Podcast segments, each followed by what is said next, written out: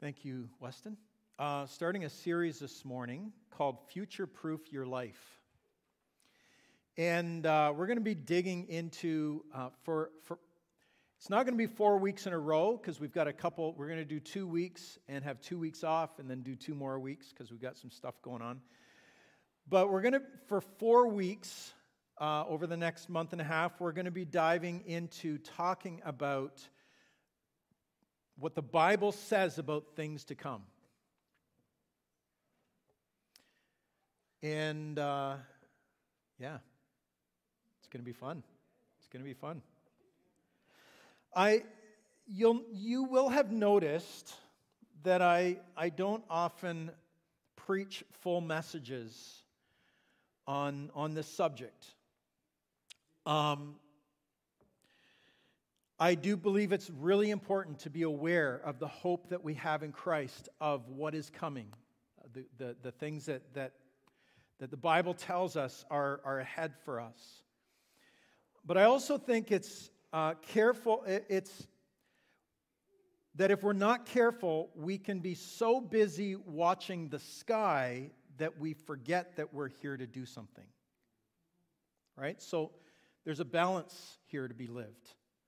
Um, in Acts 1, when uh, the resurrected Jesus was ascending into the heavenly place, ascending to his throne we just sang about and talked about, ascending to God. Um, God actually had to send two angelic beings to get the disciples to snap out of it and pay attention to the mission. Right?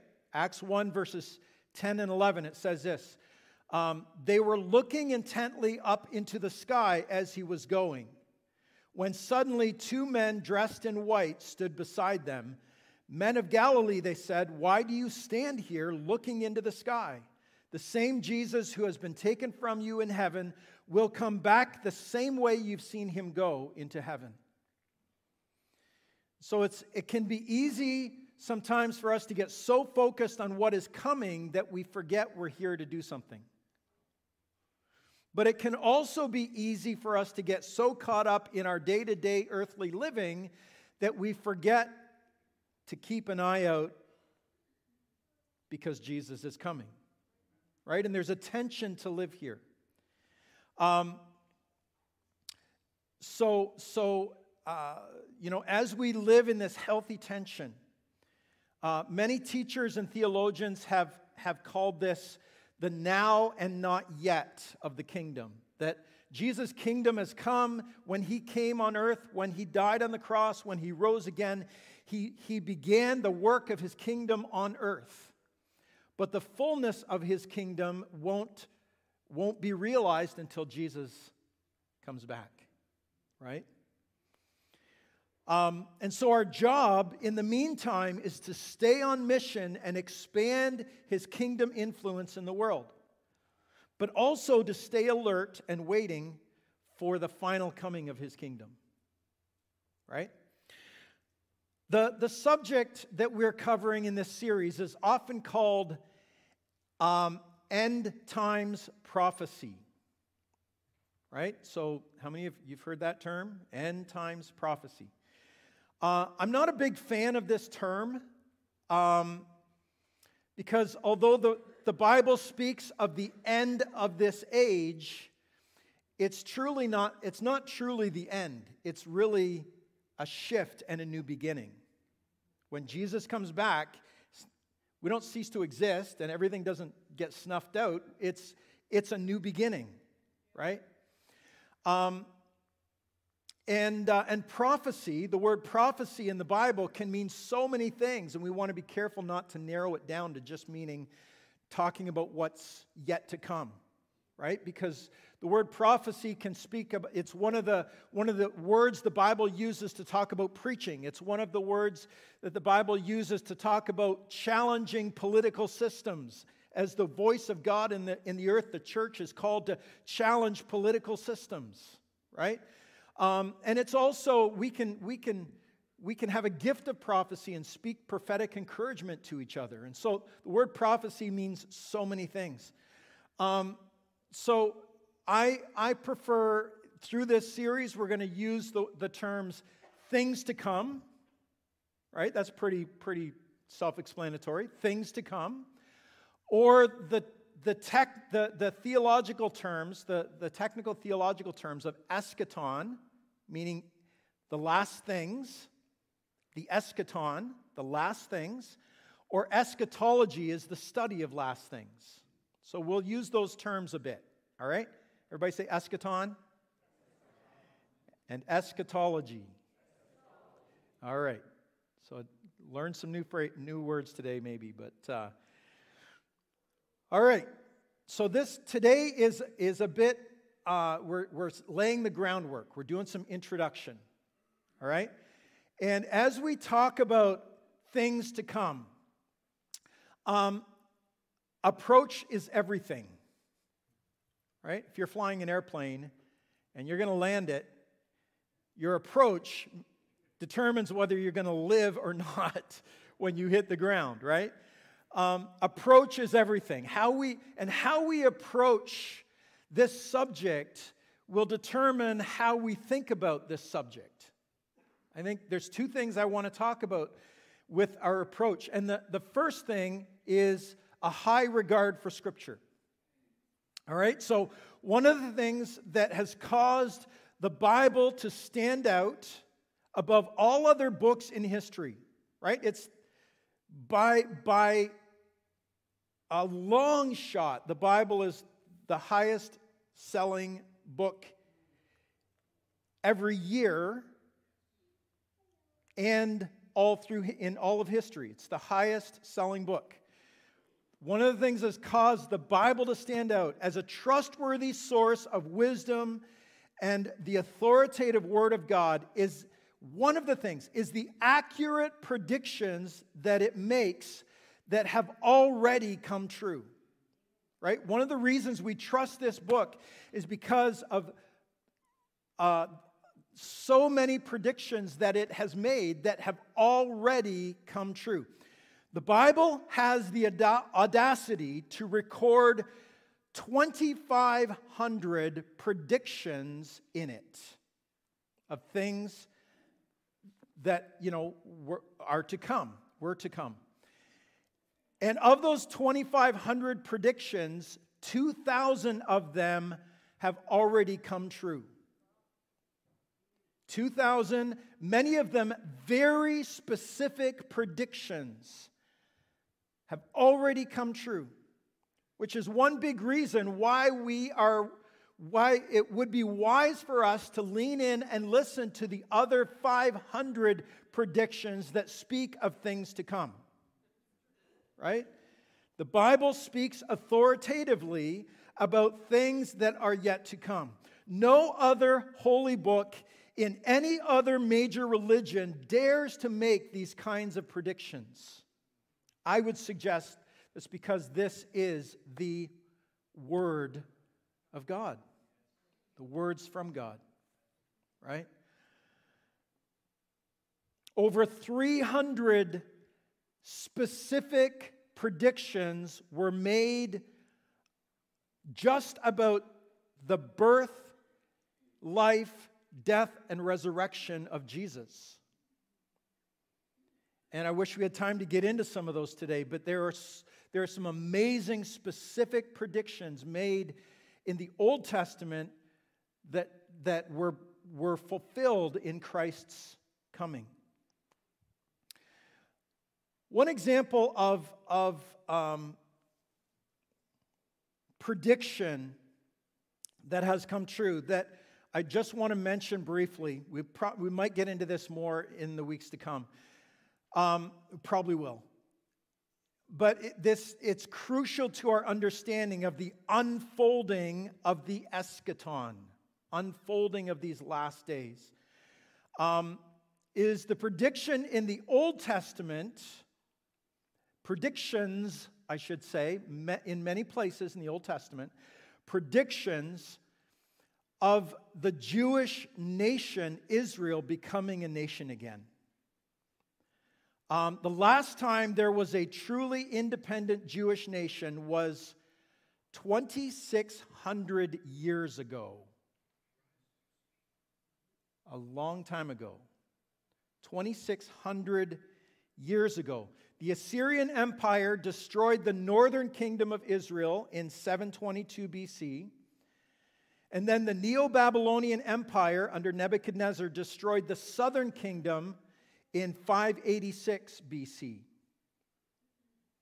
And that was the end of a independent Jewish state until 1948. Right? The Bible predicted that there would be, that, that God would restore the Jewish nation, the, the nation of Israel. Now, now, when we speak of this, um, this, is, this is fulfillment of Scripture, it's fulfillment of predictions that God had made. It doesn't mean, I, I do believe that we are called in Scripture to, to pray for to champion the Jewish people, it doesn't mean that we approve of every decision that the Israeli government, the secular Israeli government, makes, right? We need to be careful about, about that. But the, the coming into existence of Israel as a prediction of, uh, of uh, Scripture is amazing. Um, the, the Jewish people since 586 BC have been exiled all over the world, and they have, for the most part, remained genetically and culturally distinct in those places of exile all around the world. And as the Bible predicted in 1948, a nation state called Israel was formed once again. And also, as the Bible predicted, the Jewish people have been going home from all over the world ever since. Um, and so, never in the history of the world has something like this happened. The establishing of, of the nation of Israel was not only an unimaginable fulfillment of Scripture, but it was also a, a signpost that we have begun to shift into a new season in the fulfilling of the eschaton, the, the, the unfolding of God's plan for history. The Bible has shown itself to be true and accurate like no other writings in all of history. So, when it, as I said, when it speaks to the things to come, we can trust that these things are not fantasy, they're not foolishness, but we would be wise to lean in and listen. What does it have to say to us? Right? The second thing I want to I want to say about our approach in the next weeks as we look at this subject is humility. Humility. There's a lot of, in my opinion, there can be a lot of arrogance around the teaching on these things. That there are some that teach it as if they've got it all figured out, they know exactly how it's all going to happen.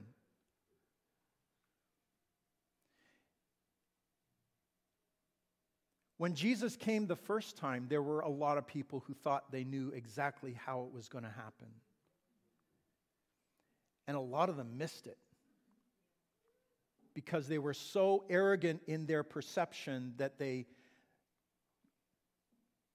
they weren't truly watching and waiting and looking to see God, what, what is your theology? Because my theology doesn't really matter. It's what God, what God thinks, right?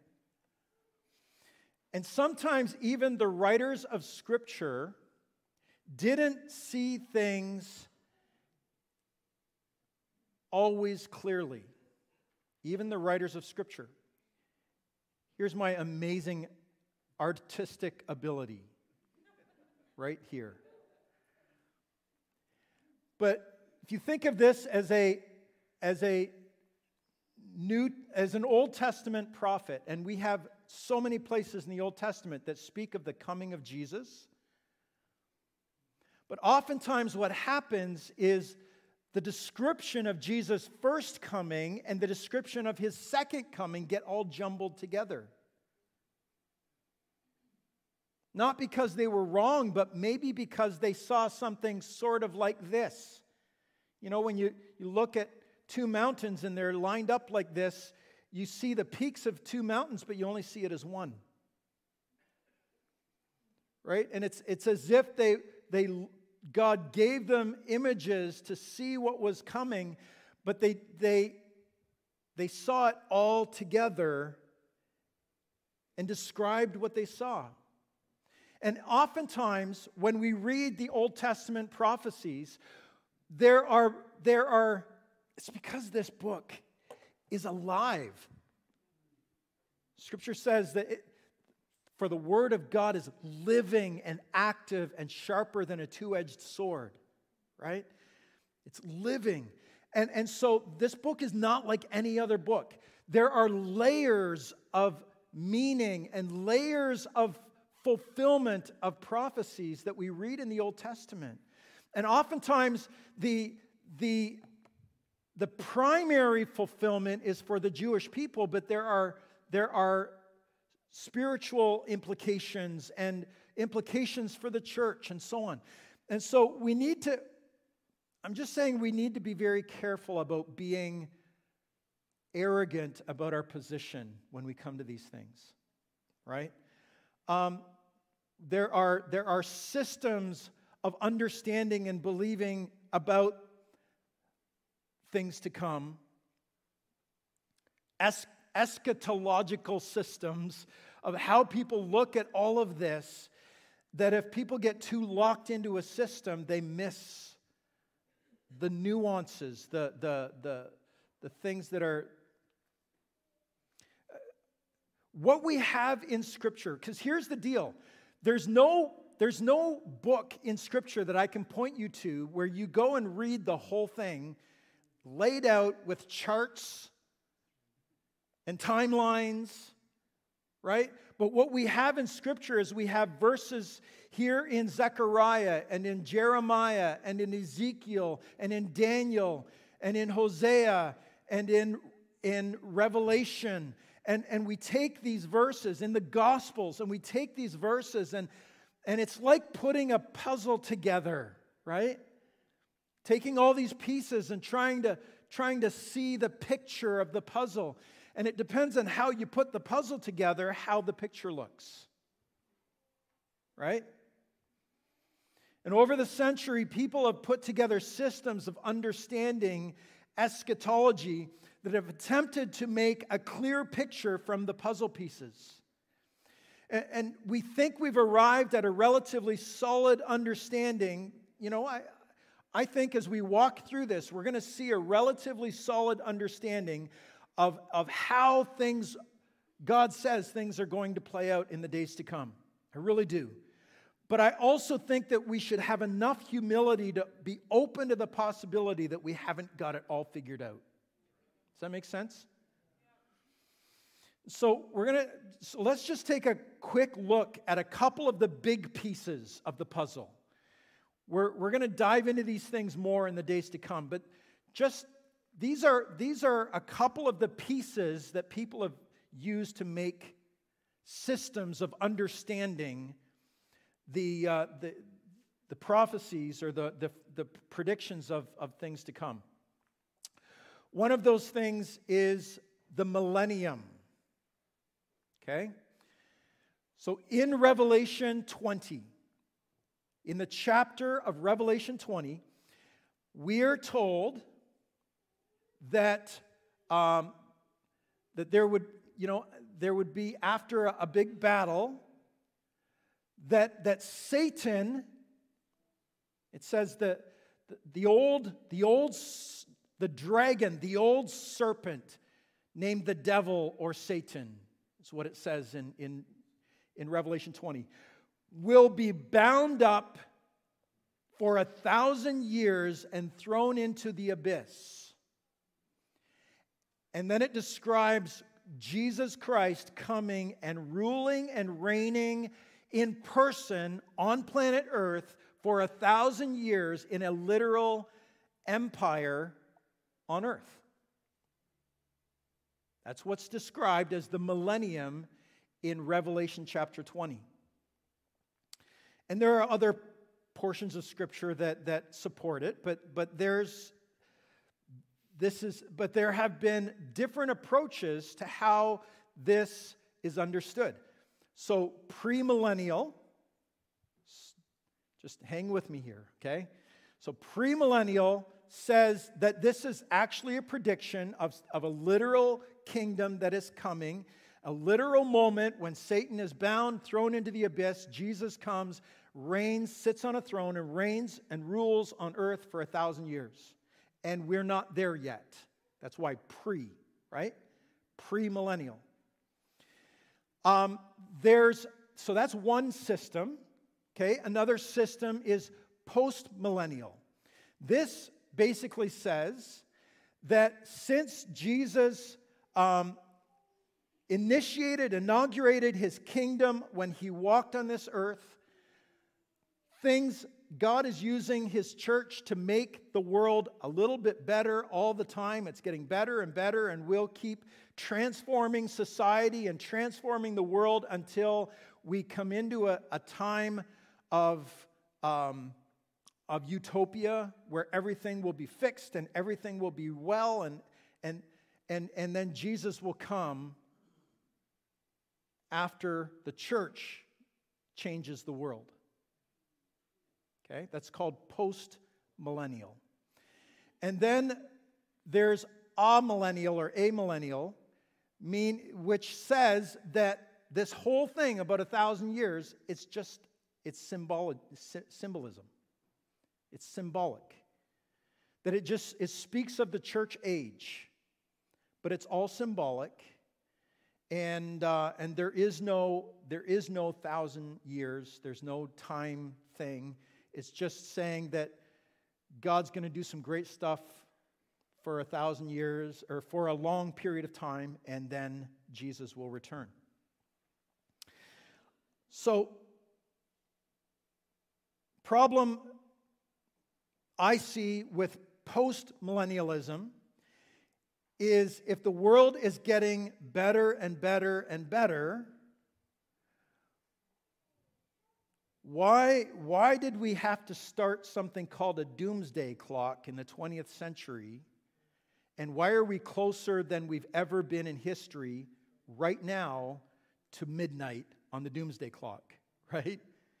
If it's getting better and better, why, why is, the, is everybody saying we're in trouble, right?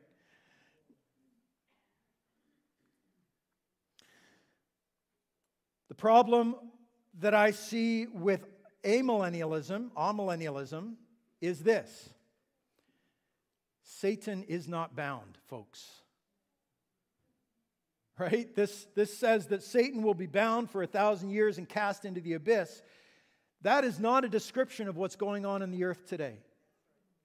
In fact, I would say there was more, there, there there were more people killed by evil dictatorships in the 20th century than all other centuries of world history combined.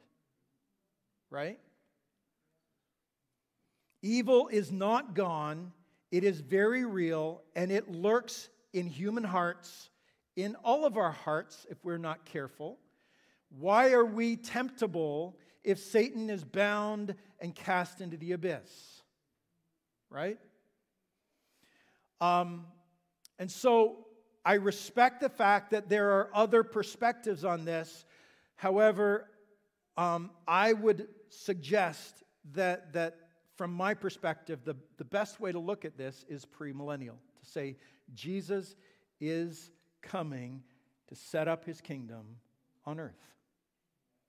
It's pretty, um, it's pretty Crazy to think about Jesus coming and being and ruling over this earth for a thousand years. I know it's mind bending, but, um, but I believe that's what Scripture tells us.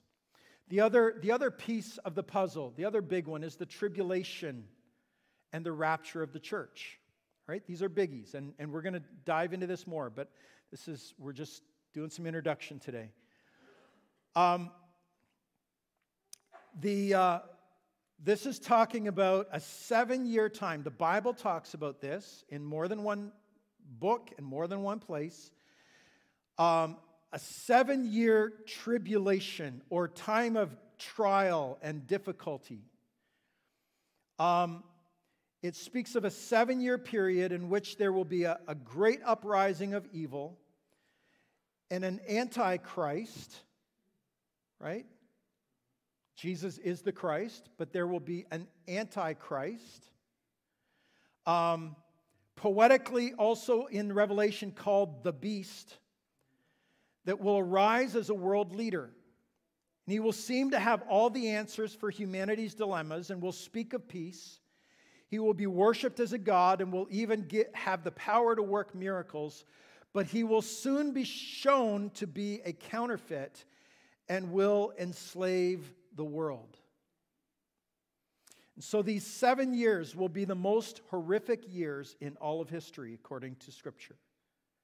We're going to talk about that more in, in weeks to come. The church, at some point, the Bible tells us the church of Jesus at some point will be taken out of the world, will be called out, right? Will be called out. Again, if, you, if that's new stuff to you, stick with us. We're going to talk more about it. But at some point, the church is going to be called out. When that happens is, is the big question mark of these three systems. Okay? When is the church being called out of the world? Is it before the tribulation, the seven years of tribulation? Is it partway through, or is it at the end? right? Before, partway through, or at the end. Um, we'll talk about that later. We're not getting into that today. But there's a lot to sort through in all of these systems and all the ways that we put the puzzle pieces together and the ways that we look at how, how the predictions of Scripture are going to come to pass. We need to approach them with a high view of Scripture and with humility. Right? Um, second thing I want to talk about is perspective. How, I want to suggest to you today that, that starting from the, the very end, starting from the very end, will help us to keep things in the right perspective. Revelation 21 and 22, the last two books of the Bible, Revelation 21 and 22,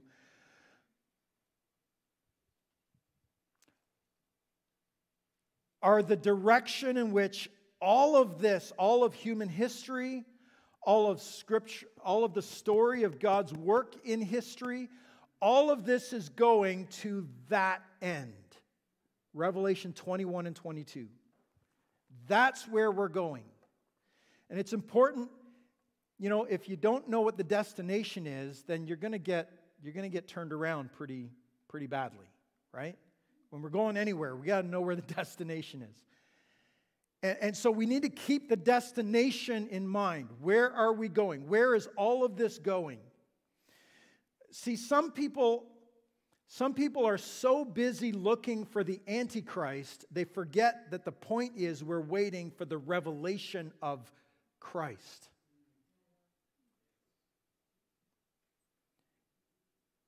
The last book of the Bible is often re- referred to, if you you know, turn, open it in your Bible. It's called Revelation. In, in, that's because in, you know, in our English translation, that's the first, first word that we come across. The revelation. The revelation of Jesus Christ. Those are the first in Greek, those are the first three words that we find in the, in the original Greek Apocalypsis, Jesus Christus. Now, we know the word apocalypse, don't we?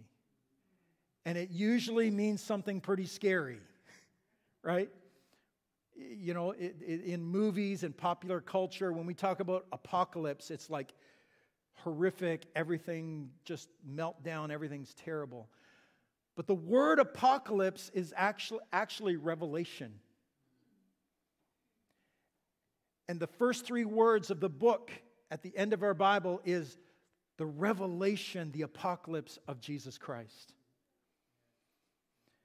It's not the revelation of the Antichrist. It's not the revelation of terrible plagues and terrible things that are going to happen. It's the revelation of Jesus Christ. And it's important that we keep that in focus. Yes, there are some catastrophic things that are described in the prophecy or the predictions of this book, but that's not the point. That's not what we, that's not our main focus. It's about revealing, even the book of Revelation is about revealing the goodness and the glory and the purpose of Christ for the cosmos. God's plan for the universe. And it's not about the end of the world, it's about the remaking of the world. It's not primarily a book of judgment, but primarily a book of hope. And if our primary message about the eschaton is a scary and fearful message, we have missed the point entirely. So I want to I want to just I know our time is getting on, but I want to read a few verses from Revelation 21 and 22. Not too much longer. Hang in there. Listen to this or read it with me.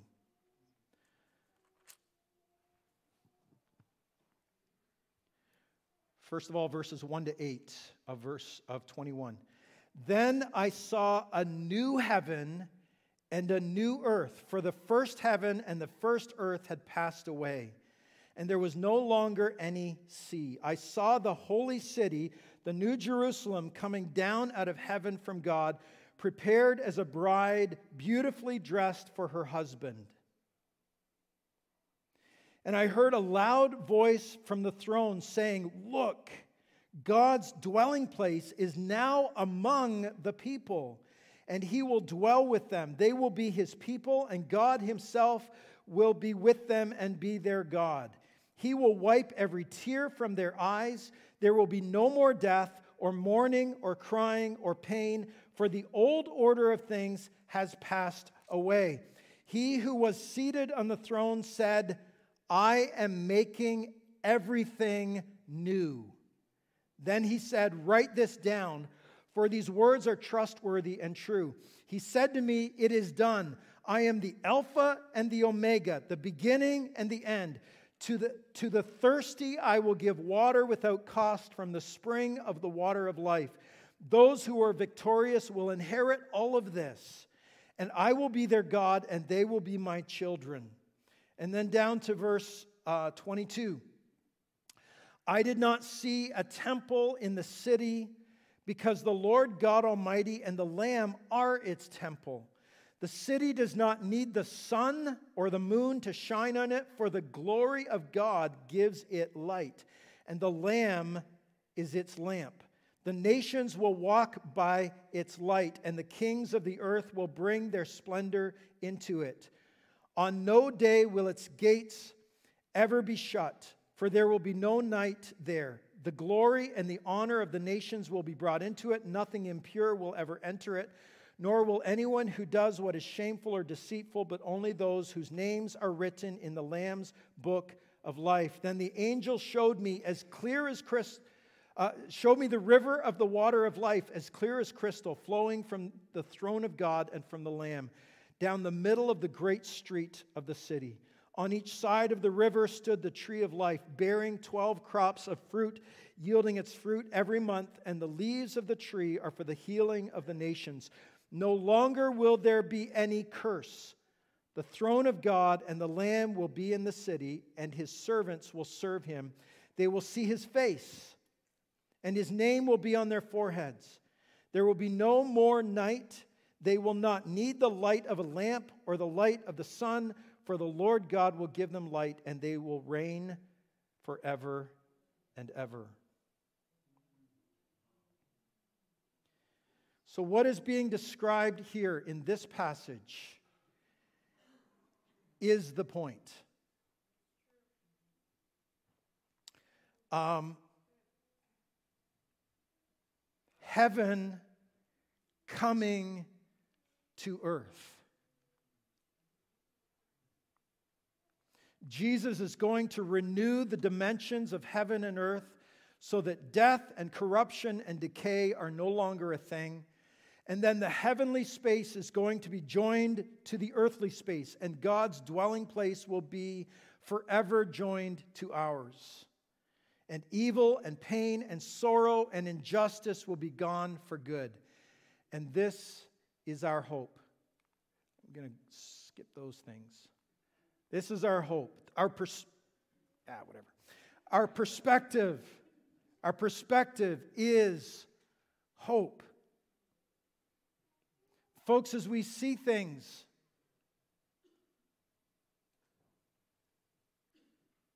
sometimes getting darker around us, we can become fearful and point to the Antichrist and the scary things that we read about that are coming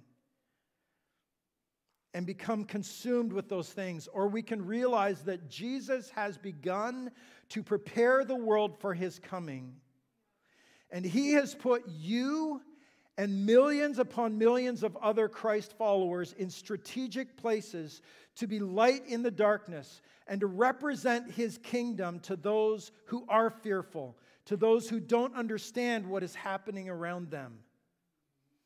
And we can be fear spreaders or we can be light spreaders.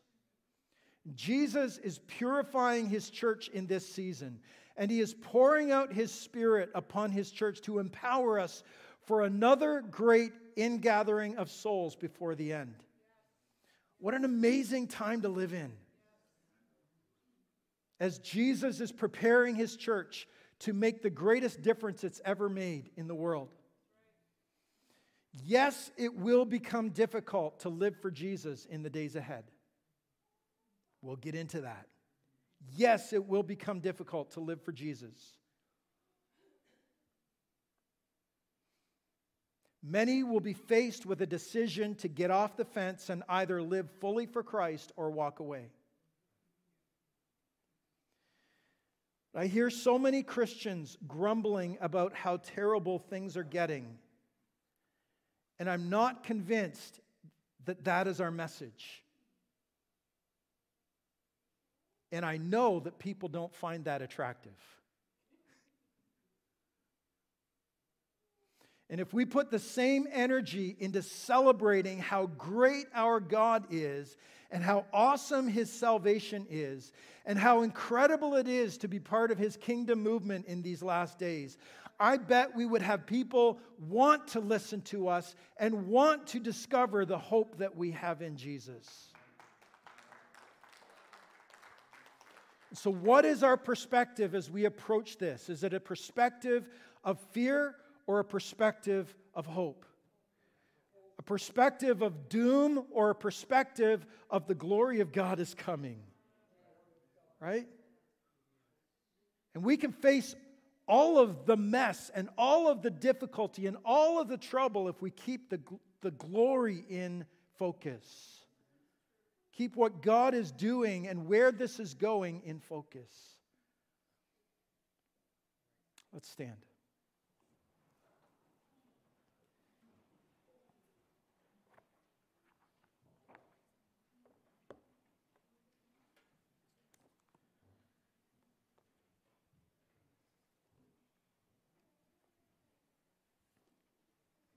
Thank you, Lord. I want to pray, first of all, we get ready to, to conclude, um, I want to pray first of all that God would, you know, maybe I mean, we're approaching this message today from all different kinds of places. Maybe, maybe you've never heard a message about things to come, and maybe you're a little freaked out like, what is this? hang with us. Don't, don't get freaked out. Just hang with us over the next few weeks, and we're going to we're going to unpack it.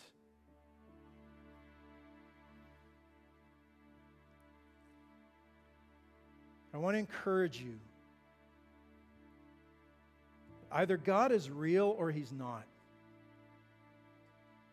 Either he revealed himself in Christ or he didn't.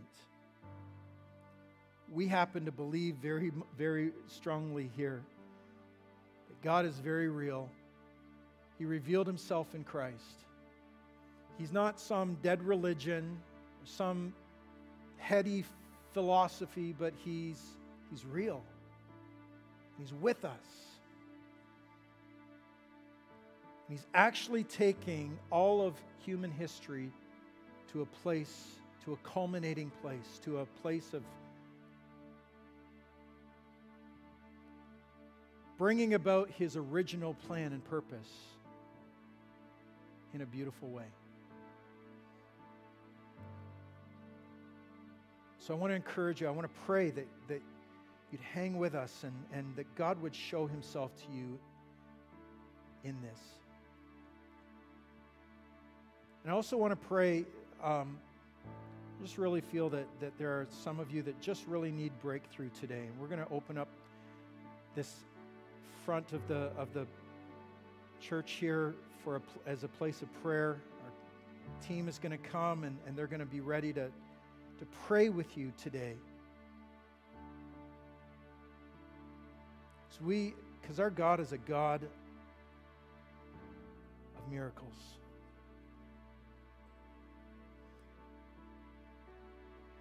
We believe that whether your need is for forgiveness and salvation, to come into the family of God, whether your need is, is financial or whether it's for physical healing or Whatever it is, that we have a God who does amazing things.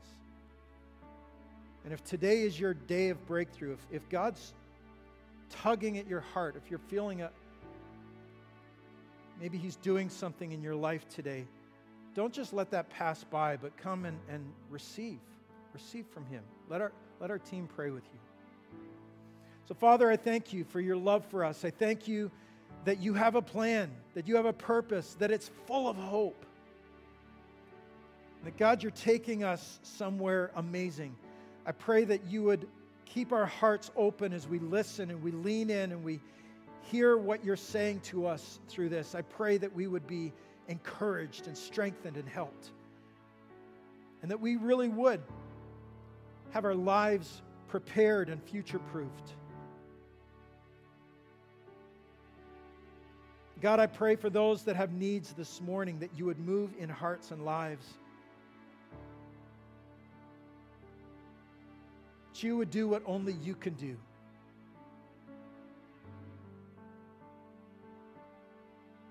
God, you're here. You're with us. Move in our lives, we pray. In Jesus' powerful name.